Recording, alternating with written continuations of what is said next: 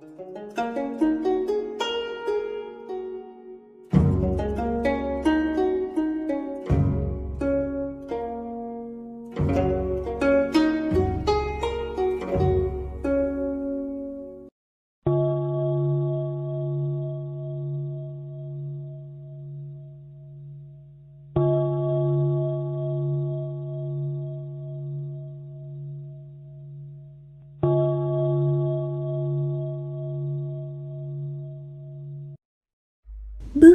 hành thiền Sarah Caitlin Bình An Sơn trích dịch Giới thiệu Bà Sarah Lim là một Phật tử gốc Singapore, hiện đang sinh sống tại Úc và có nhiều đóng góp tích cực trong các sinh hoạt Phật giáo. Bài này được trích dịch từ một bài pháp thoại của bà tại thành phố Bern, Tây Úc vào tháng 9 năm 2002. Qua kinh nghiệm cá nhân cũng như qua các trao đổi với các bạn thiền sinh khác, tôi nghĩ rằng chúng ta cần có một chương trình hành thiền tại nhà sắp đặt rõ ràng tuần tự từng bước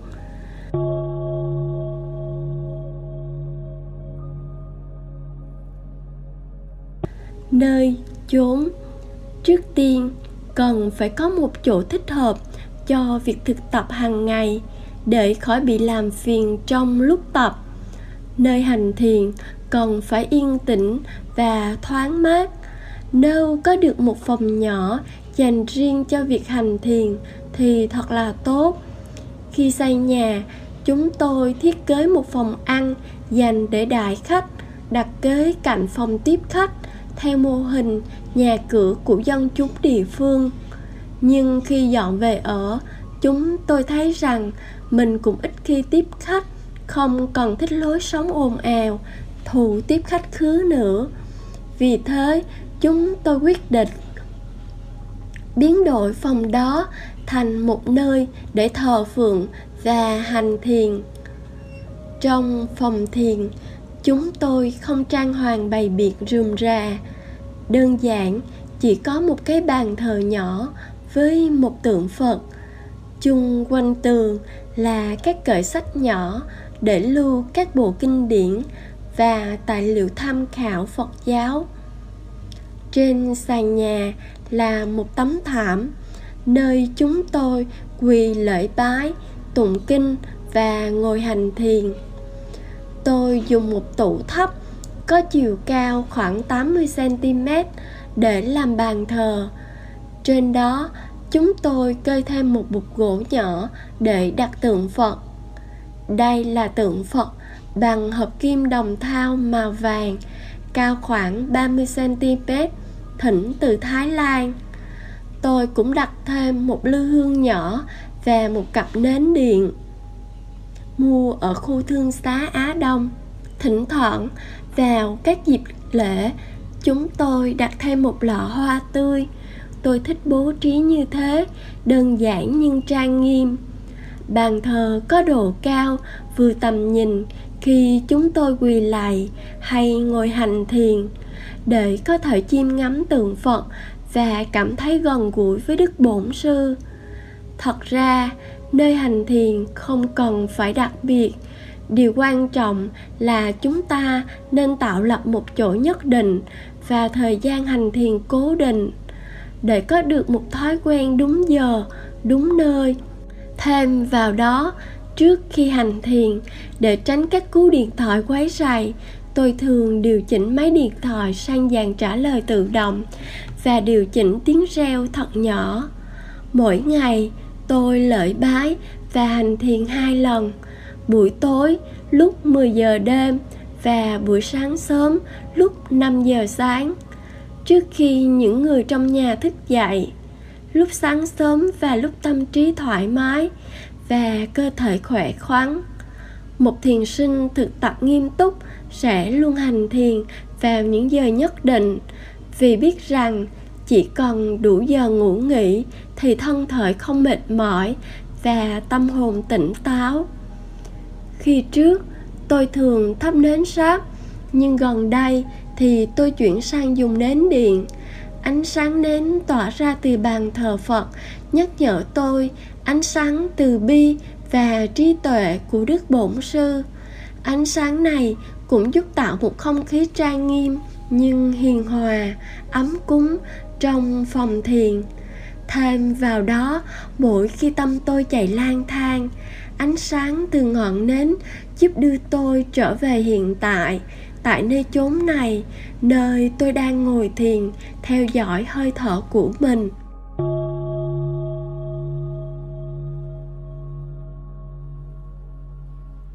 Tùng kinh. Buổi sáng, khi tâm trí tỉnh táo sau giấc ngủ tôi chỉ tụng vài câu kinh ngắn, rồi bắt đầu hành thiền. Vào phòng thiền, tôi quỳ xuống và bắt đầu lạy ba lạy. Chậm rãi từ tốn, với bàn chân, đầu gối, tay và trán chạm mặt đất. Như chúng ta thường thấy, phật tử lễ bái tại các chùa trong truyền thống phật giáo nguyên thủy trong tư thế quỳ tôi chắp tay và đọc ba lần câu.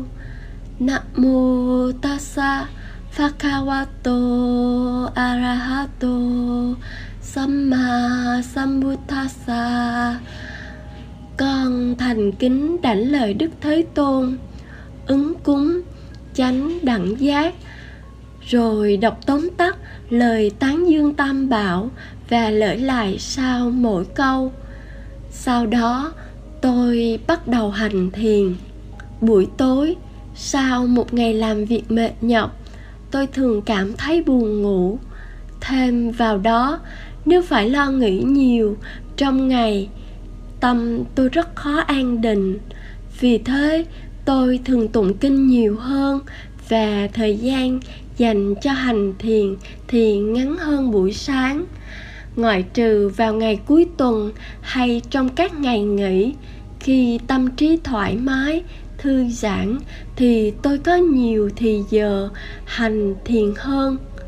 Tôi bắt đầu quỳ lạy và tụng câu nam mô tassa như khóa lễ buổi sáng, nhưng sau đó tôi tụng đầy đủ bài cởi tán dương ân đức tam bảo tiếp theo, tôi tụng đọc bài kệ quy y tam bảo, năm học giới của cư sĩ, năm điều quán tưởng hàng ngày và bài kinh từ bi. Đây là các bài tụng phổ thông bằng tiếng Bali mà tôi đã học được từ cuốn băng cassette do chư tăng thu âm và phổ biến tại chùa. Tụng kinh chậm rãi, rõ ràng từng chữ giúp tập trung tâm trí và giúp ta tăng thêm niềm tính thạch nơi tam bảo. Sau đó, tôi bắt đầu hành thiền.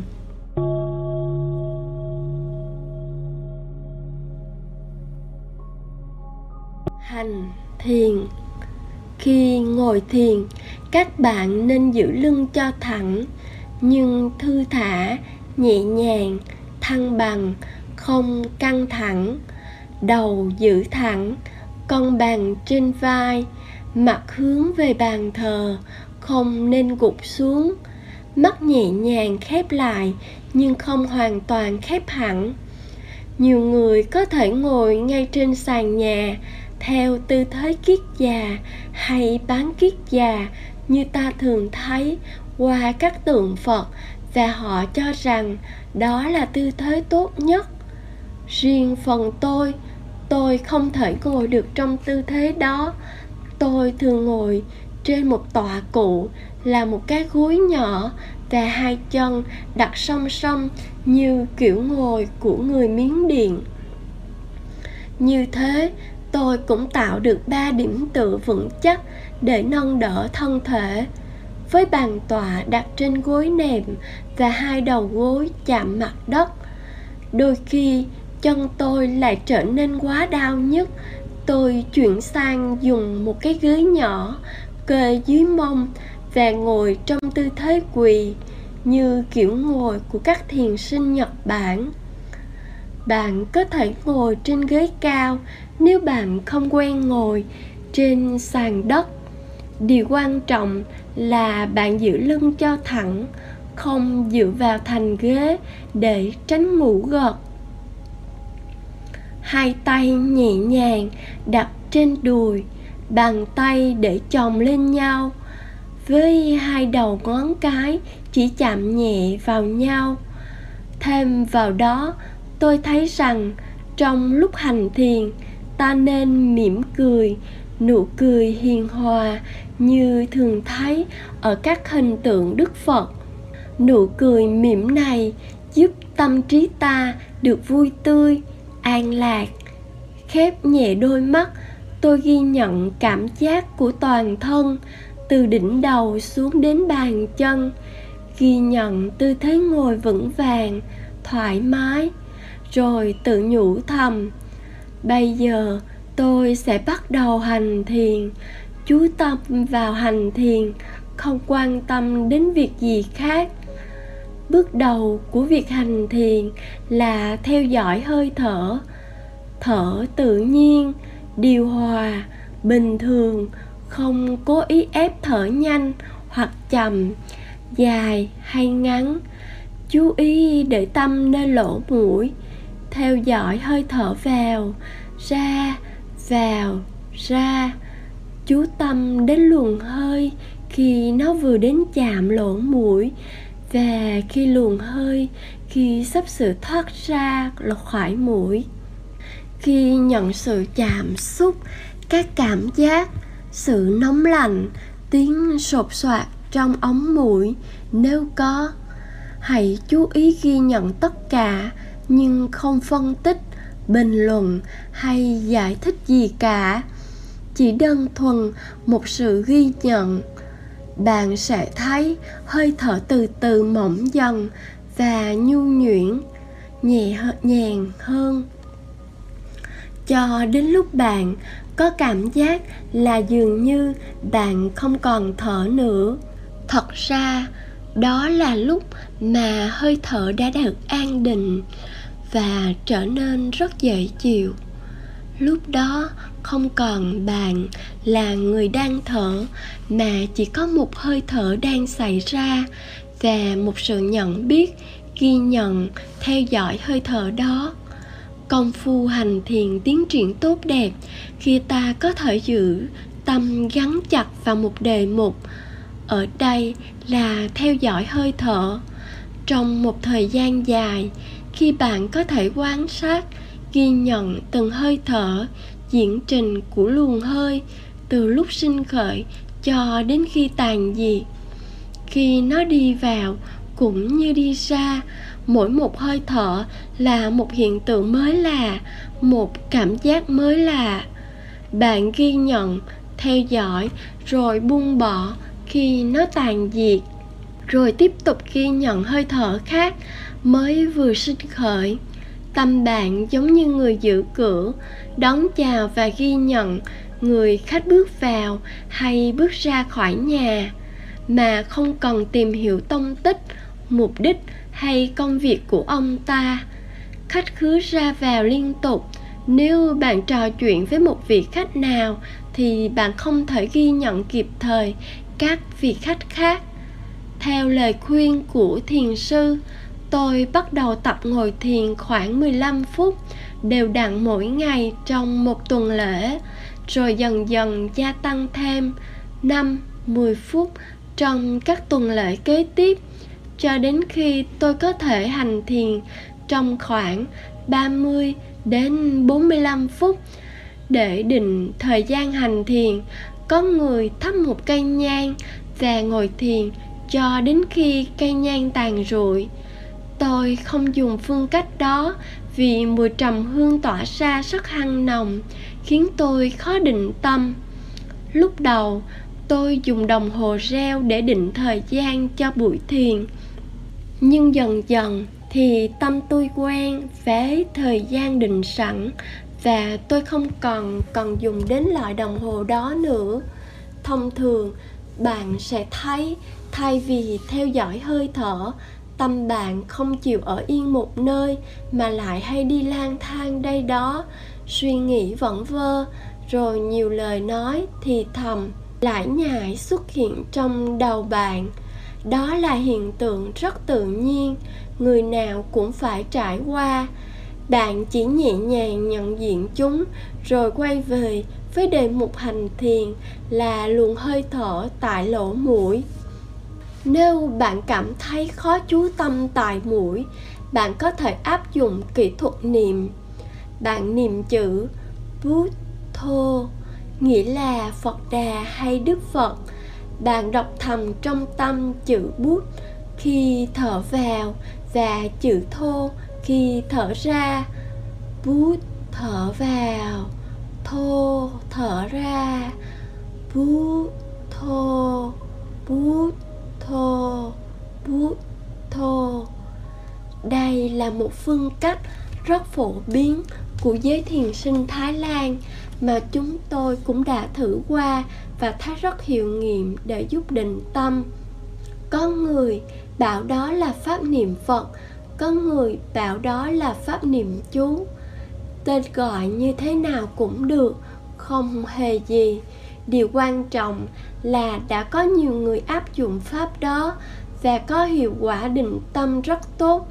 Khi tâm tương đối được an định rồi, bạn bỏ pháp niệm đó trở về việc theo dõi hơi thở vào ra tại lỗ mũi lặng lẽ đơn thuần.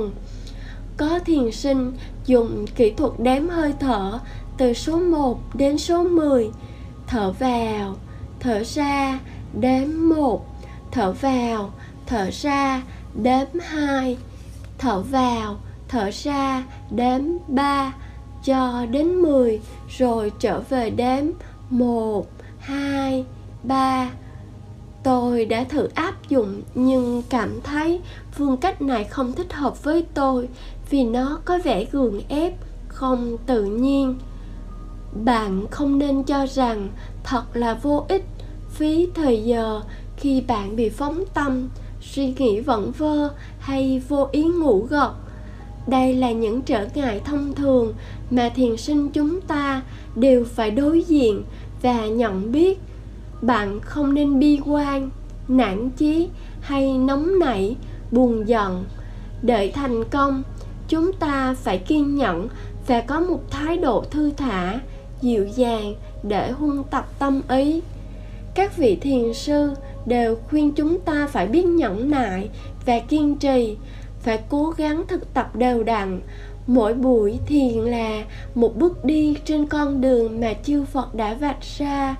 Dần dần đưa ta tiến đến mục đích giải thoát tối hậu của mỗi người con phật.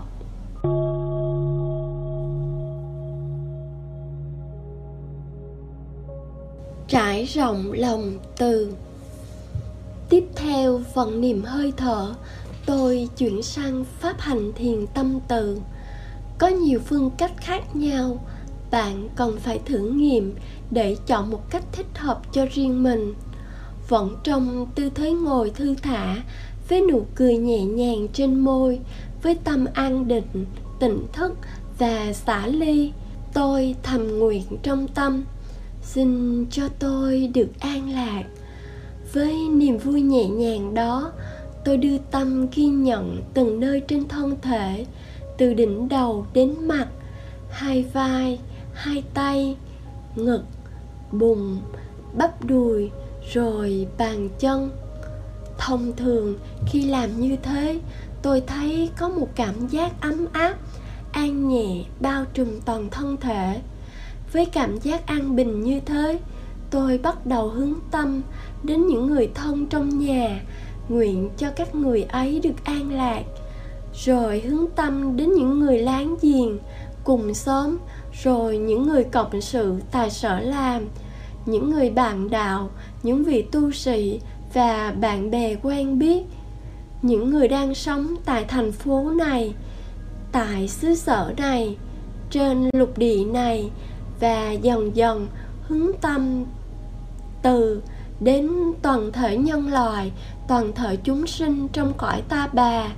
Mỗi lần chuyển đối tượng, tôi dừng lại vài phút, nghĩ đến đối tượng đó với cảm giác nồng ấm, an lạc và nguyện cho họ cũng được an lạc như thế. Hành thiền tâm từ theo phương cách này thường mất khoảng 10 15 phút.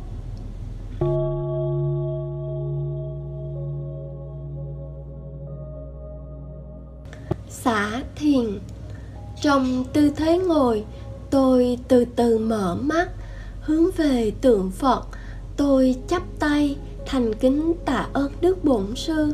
Tạ ơn ngài đã ban cho tôi một pháp hành để đưa đến an tịnh và trí tuệ giải thoát. Sau đó, tôi dùng tay nhẹ nhàng, xoa bóp bàn chân và toàn thân thể, chuyển sang tư thế quỳ tôi chắp tay tụng đọc bài kinh hồi hướng công đức đến tất cả chúng sinh lại ba lần, rồi thông thả đứng lên trong chánh niệm tỉnh giác.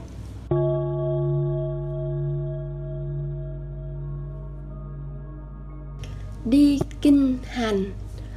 Trong những ngày nghỉ hoặc khi có nhiều thì giờ, bạn có thể thực tập thêm pháp thiền hành ngay trong nhà hay ngoài sân, có thiền sư dạy rằng chỉ nên chọn một đường đi khoảng 20 hoặc 30 bước chân là vừa đủ. Vì nếu khoảng cách dài hơn thì tâm trí sẽ dễ chạy đi nơi khác, còn nếu quá ngắn thì lại không đủ thời gian để đem tâm an trú vào bước chân. Riêng tôi ngoài trừ những lúc trời mưa, tôi thường thích đi kinh hành ngoài sân vườn chúng tôi thiết lập một lối đi ngoài sân, vòng quanh nhà, khoảng rộng một mét, lát gạch và tôi thực tập thiền hành trên lối đi đó. Tôi bước vòng quanh nhà theo chiều kim đồng hồ, tương tự như các phật tử thường đi nhiễu vòng quanh bảo tháp hay vòng quanh chánh điện tại chùa trong các dịp lễ lớn. Hai tay buông thõng, chạm nhẹ vào nhau, đặt trước thân, mắt hé nhìn xuống đất, miệng mỉm cười. Tôi từ tốn cất bước theo nhịp đi chậm rãi bình thường của mình. Có những thiền sinh cử động thật chậm để theo dõi từng động tác. Tuy nhiên, mỗi người chúng ta phải tự thử nghiệm để chọn một nhịp đi thích hợp cho mình. Chú tâm vào mỗi bước đi ghi nhận từng cảm giác khi bàn chân chạm mặt đất, chân phải rồi chân trái. Cảm giác khi bàn chân vừa chạm đất, khi trọng lượng toàn thân đè lên bàn chân. Khi bàn chân vừa nhấc lên rồi nhanh chóng đưa tâm sang ghi nhận bàn chân kia. Mỗi bước chân là một tiến trình mới lạ mà bạn chỉ đơn thuần ghi nhận, không đeo đuổi giải thích hay bình luận. Sau một thời gian huân tập như thế, đôi khi bạn có thể có được một cảm giác an lạc, nhẹ nhàng, bao trùm toàn thân trong lúc di chuyển. Cũng có lúc bạn có thể sẽ nhận thấy không có một người nào đang đi, mà chỉ có cử động bước đi nhịp nhàng và một sự nhận biết lặng lẽ theo dõi các bước đi di chuyển đó các cảm nhận này xảy đến đột ngột, tự nhiên, rồi cũng tan biến đột ngột, tự nhiên. Bạn không nên bám víu, đeo đuổi chúng, mà cũng không nên mong cầu, vọng móng chi cả. Khi tâm phóng đi lang thang, tôi nhẹ nhàng kéo nó lại, đưa nó về an trú trên bước chân. Đôi khi, tôi cũng áp dụng kỹ thuật niệm bút thô để giữ tâm. Khi bàn chân phải chạm đất, tôi niệm bút khi bàn chân trái chạm đất, tôi niệm thô bút phải thô trái. Bút phải thô trái. Bút thô bút thô bút thô tiếp tục như thế cho đến khi tâm tương đối ổn định, tôi bỏ niềm bút thô và quay về chú ý ghi nhận cảm giác của mỗi bước đi. Thông thường, cứ đi khoảng 20 bước thì tôi đứng lại vài giây khi nhận cảm giác toàn thân trong tư thế đứng, rồi tiếp tục đi. Tôi thực tập như thế khi đi ba vòng quanh nhà, hoặc nhiều hơn, nếu có thì giờ đi kinh hành, giúp máu huyết lưu thông tốt, hít thở không khí trong lành ngoài trời, giúp gia tăng tâm chánh niệm khi thân thể chuyển động trong từng bước đi, huân tập cho tâm không bị chi phối bởi ngoại cảnh, bởi tiếng động lao sao của đời sống ngoài trời.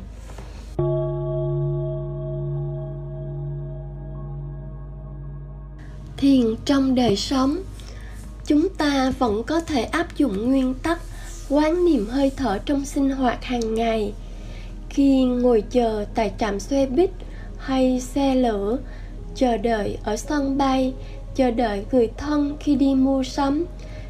Khi là hành khách ngồi trong xe ô tô hay máy bay trong các chuyến du hành đây đó, thay vì có tâm trạng háo hức, bồn chồn, sốt ruột hay tìm sự lãng quên bằng cách đọc sách báo thời sự nghe nhạc hoặc tìm cách trò chuyện với người chung quanh chúng ta vẫn có thể khép mắt lại nhẹ nhàng theo dõi hơi thở của mình để tâm được lắng dịu nghỉ ngơi tôi làm việc tại văn phòng ở trung tâm thành phố và nơi đó có vài ngôi nhà thờ cổ kính của Kitô giáo.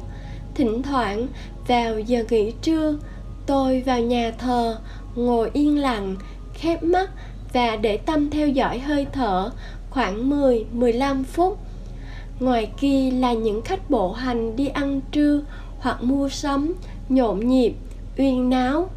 Trong này là cả một bầu không khí an tĩnh, trang nghiêm. Quả thật là một ốc đảo tươi mát để tâm được nghỉ ngơi sau nhiều giờ căng thẳng, suy nghĩ trong lúc làm việc. Ngoài ra, chúng ta cũng có thể áp dụng tinh thần thiền hành chú tâm vào mỗi bước chân khi ta đi bộ đến sở làm hay xả bước nhịp nhàng thông thả đến một nơi nào đó ngay cả trong những lúc bực bội buồn giận hoặc chán nản về một sự cố một vấn đề nào đó tôi thường cố gắng kiểm soát tâm không cho phản ứng tức thời mà chỉ dừng tâm lại, đem tâm theo dõi hơi thở thở vào, thở ra trong vài giây. Tuy nhiên, tôi cảm thấy an định hơn. Các cảm xúc nặng nề khi nãy giờ đây đã biến mất và tôi có một cái nhìn, một phản ứng, một thái độ bình tĩnh, từ tốn, xây dựng, hòa ái hơn. Dần dần, tôi thấy rằng tất cả những cố gắng đơn giản và nhỏ nhoi như thế, thật ra đã giúp tôi rất nhiều.